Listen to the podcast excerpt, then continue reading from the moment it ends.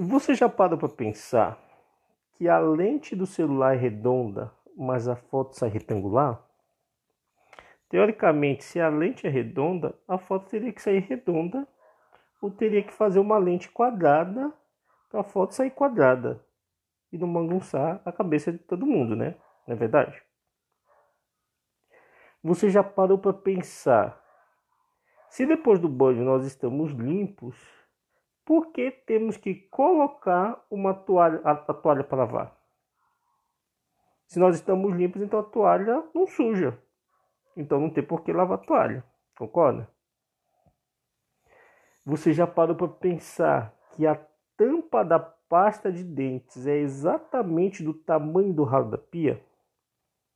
Parece até que quem criou criou do tamanho certo para ela cair e ficar presa, para a gente ficar aborrecido quando ela cair no ralo. Por isso que Deus criou o dedo mindinho, né, que é para ajudar a gente a resgatar a tampinha. Você já parou para pensar que você parou o que você estava fazendo para pensar nesses pensamentos? Eu sei, você não está entendendo nada, né? Mas continua aqui comigo que eu vou explicar.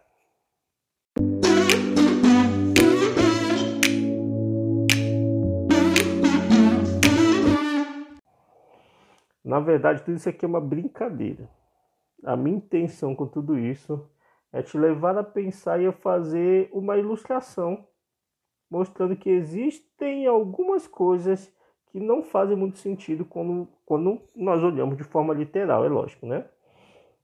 Então, um bom exemplo disso é o Sermão do Monte, por exemplo. Ali Jesus mostra como a vida deve ser no reino dos céus, fazendo uma referência ao reino de Deus. Então, nós sabemos que esse reino ele é abrangente, pois nada no universo escapa da sua autoridade. Porém, tudo foi afetado no momento em que o pecado entrou no mundo. Nós sabemos e já ouvimos diversas vezes essa história.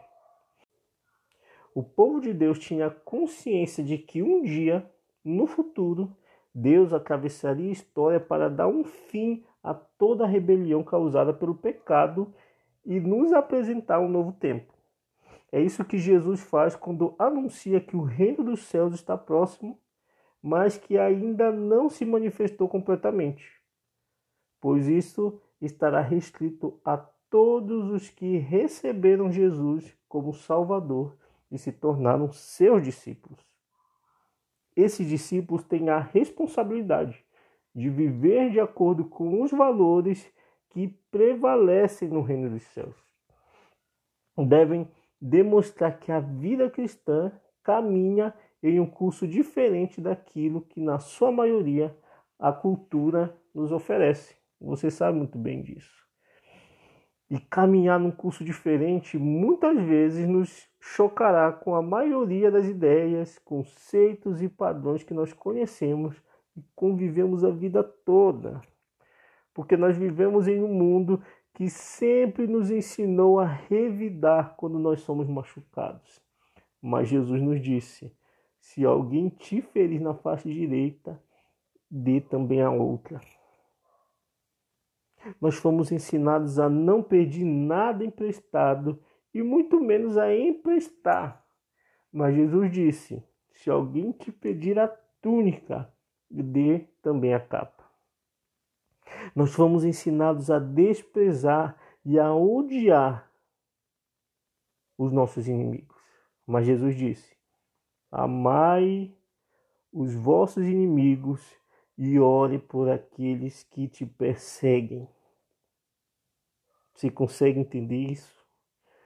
São coisas que, para a maioria de nós, não fazem muito sentido pensando racionalmente mas são essenciais para todos aqueles que nasceram de novo, para todos aqueles que são discípulos de Jesus e estão caminhando para o reino dos céus. Sendo assim, agora eu pergunto para você novamente: você já parou para pensar que vamos passar a eternidade com Deus no céu, mas hoje nós não gostamos de orar? Você já parou para pensar que constantemente nós pedimos perdão a Deus, mas, mas na maioria das vezes nós não queremos perdoar o nosso próximo? Você já parou para pensar que nós queremos ser a luz do mundo, mas não buscamos refletir aquele que é a fonte dessa luz, que é Jesus? Você já parou para pensar?